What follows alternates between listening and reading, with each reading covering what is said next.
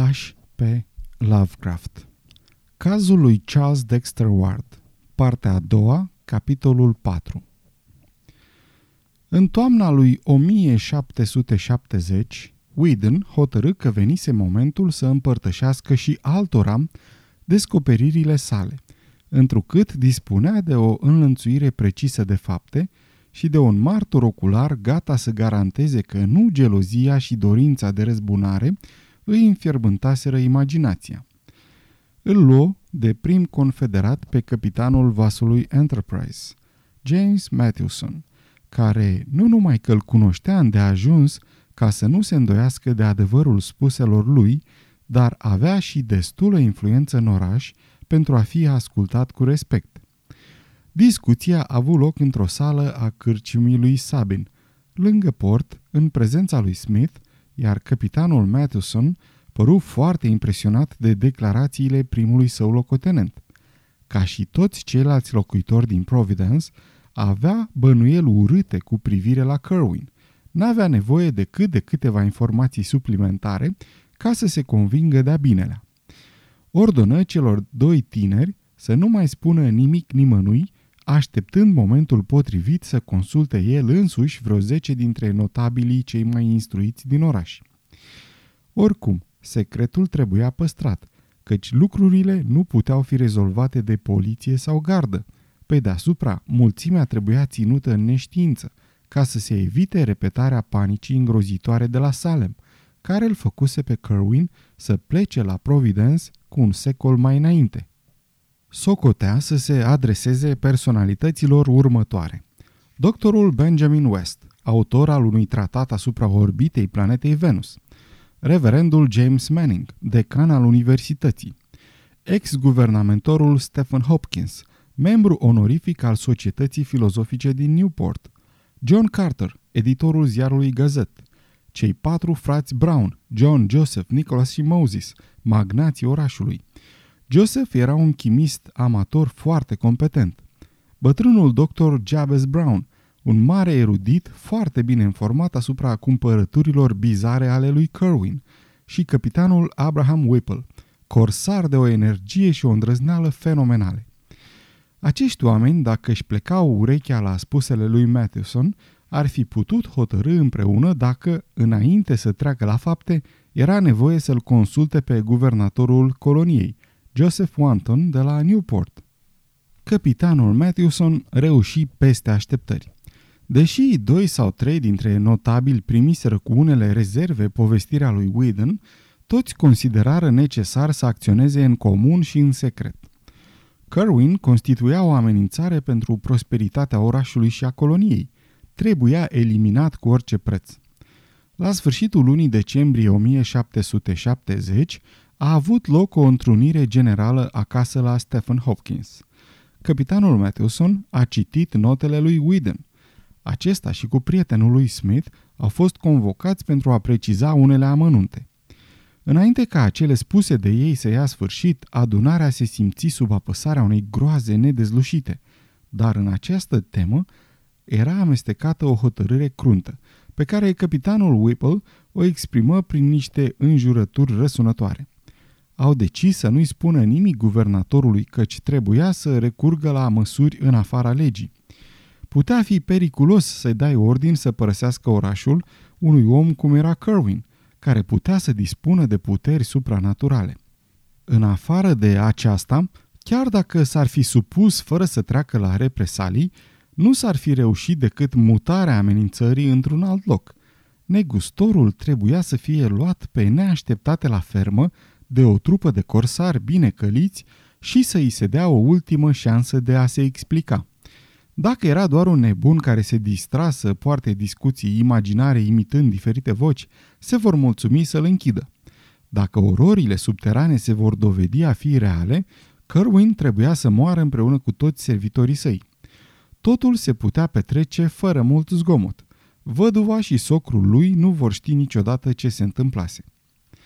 În timp ce conspiratorii discutau aceste măsuri, în oraș se petrecu o întâmplare atât de teribilă, atât de inexplicabilă, încât multă vreme se vorbi despre ea la mare distanță de jur împrejur. Într-o noapte de ianuarie, pe când luna strălucea luminoasă și o pătură groasă de zăpadă acoperea pământul, au fost auzite țipete înfiorătoare răsunând pe râu și pe deal. Apoi, oamenii care locuiau lângă Weybosset Point văzură o formă mare, albă, alergând cu disperare pe o bucată de teren incomplet defrișată, în fața locului numit Capul Turcului. Din depărtare răsunau lătrăturile câinilor, dar s-au liniștit de îndată ce a început să se audă zarva orașului trezit din somn. Grupuri de bărbați înarmați cu lanterne și muschete s-au dus în grabă acolo, dar n-au putut descoperi nimic. Totuși, a doua zi dimineața, un trup gigantic, voinic, complet dezbrăcat, a fost găsit pe gheața strânsă la picioarele dinspre sud ale podului mare și identitatea cadavrului a devenit tema a numeroase ipoteze. Cei care vorbiseră în șoaptă despre acest subiect erau toți bunici, căci chipul țeapăn, cu ochii plini de groază, nu trezea amintiri decât în memoria bătrânilor venerabili. Ori aceștia recunoscuseră în acest cadavru, cu trăsături schimonosite, un om care murise cu 50 de ani în urmă. Ezra Whedon asistă la descoperirea cadavrului. Aducându-și aminte de lătrăturile auzite în ajun, o luă pe drum în lungul străzii Weybosset și traversă podul de la Muddy Dock, unde răsunaseră strigătele. Ajungând la capătul zonei locuite, în locul unde strada dă în drumul spre Pautuxet, găsi urme ciudate pe zăpadă. Uriașul gol fusese urmărit de câini și de oameni încălțați cu cizme, ale căror urme de pași veneau spre oraș și se întorceau. Vânătorii renunțaseră la urmărire, ajungând în apropiere de case. Cu un zâmbet cumplit, Whedon merse pe urme până la locul din care porneau. După cum se aștepta, era ferma lui Joseph Kerwin. Doctorul Bowen, la care se duse imediat să dea raportul, fu complet descumpănit făcând autopsia cadavrului. Aparatul digestiv nu părea să fi funcționat vreodată, în timp ce pielea avea o textură grosolană, cu desăvârșire inexplicabilă.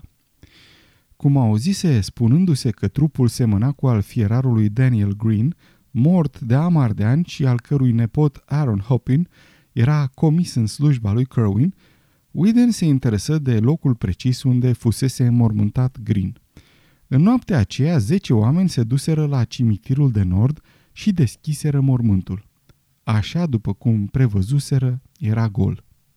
Între timp, fusese luate măsuri pentru interceptarea scrisorilor lui Joseph Kerwin și, puțin înainte de a fi descoperit cadavrul gol, o scrisoare de la un oarecare Jedediah Orn din Salem dădu mult de gândit conjuraților. Iată un extras a cărui copie a fost găsită de Charles Ward în arhivele unei familii din oraș.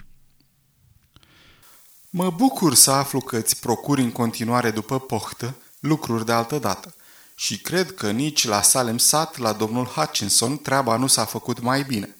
Fără nicio îndoială, nu e nimic alt decât un lucru prea oribil în ceea ce a făcut H să se ivească pornind de la ceea ce nu a putut aduna în întregime. Ce mi-ai trimis n-a funcționat, fie pentru că lipsea ceva, fie pentru că cuvintele tale au fost copiate prost de tine sau rostite incorrect de mine. Singur sunt foarte încurcat.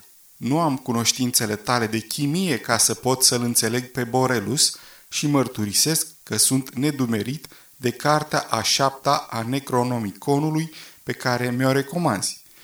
Dar aș vrea să-ți reamintesc ceea ce n-a fost spus despre grija pe care trebuie să o avem în a chema pe cel potrivit, căci ai cunoștință de ce a scris domnul Matter în Magnolia din și vei putea judeca astfel că această oroare e relatată de el cât se poate de adevărat. Îți spun încă o dată, nu chema niciun spirit pe care să nu-l poți stăpâni vreau să spun, niciun spirit care la rândul lui să poată chema ceva împotriva ta, prin care vicleșugurile tale cele mai puternice să fie spulberate. Îndreaptă-te spre cei mici, de teamă ca cei mari să nu cumva să vrea să răspundă și să ordone în locul tău. Am fost pătruns de groază citind că știi ce păstrează Benzarist Manic în lada lui de abanos, că știi cine trebuie să-ți fi spus asta. Te rog din nou să-mi scrii pe numele de Jedediah și nu pe cel de Simon. E periculos să trăiești timp prea îndelungat în această comunitate și cunoști planul prin care m-am întors aici sub forma fiului meu.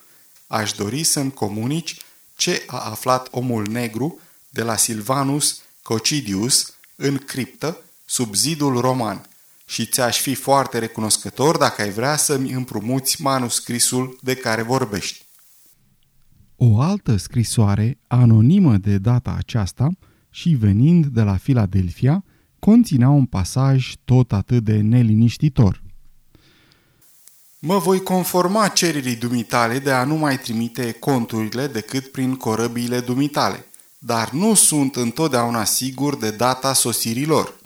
Pentru treaba de care îmi vorbești, n-am nevoie decât de un singur lucru mai mult, dar aș vrea să fiu sigur că te-am înțeles bine.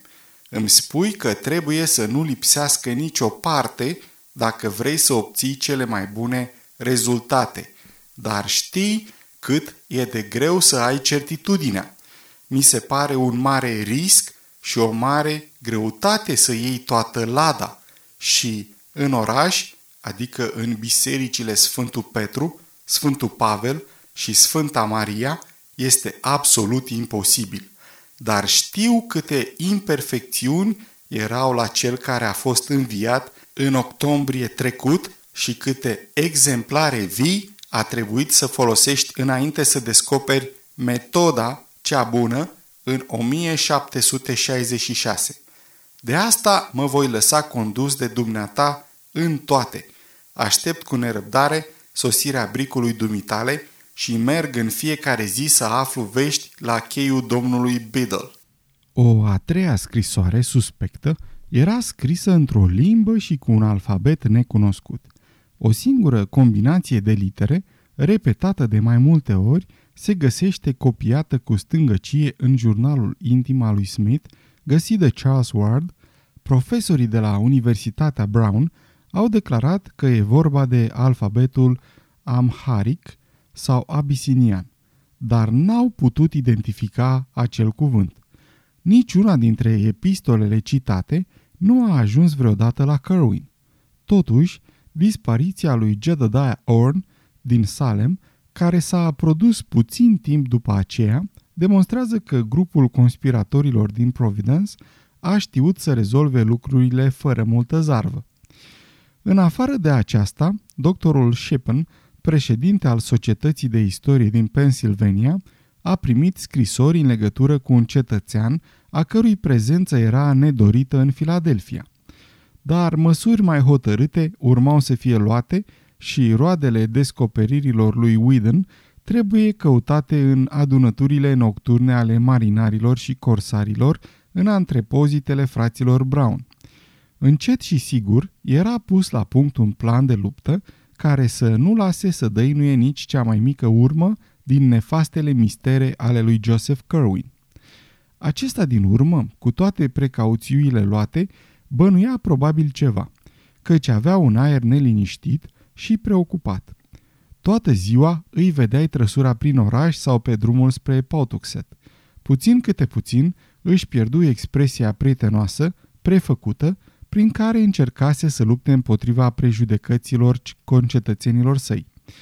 Vecinii cei mai apropiați de ferma lui, familia Fanner, observară într-o seară un snop mare de lumină țâșnind din acoperișul misterioasei clădiri de piatră cu ferestre excesiv de înalte și de înguste și se grăbiră să-i dea de veste lui John Brown.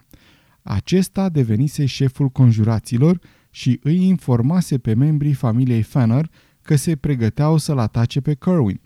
Fusese nevoit să le spună fermierilor, fiindcă prin forța împrejurărilor aveau să asiste la actul final. El le explică despre expediția plănuită, spunându-le că Joseph Kerwin era un spion în slujba funcționarilor de la Vama din Newport, împotriva cărora toți armatorii, negustorii și fermierii din Providence se răzvrăteau pe față sau pe ascuns. Nimeni n-ar putea spune dacă Fannery au dat crezare acestei declarații. Dar văzuseră oricum prea multe lucruri stranii la vecinul lor ca să nu-l încarce bucuros cu încă un păcat. Domnul Brown le încredință sarcina de a supraveghea ferma lui Kerwin și de a-i da raportul despre toate incidentele care vor avea loc acolo.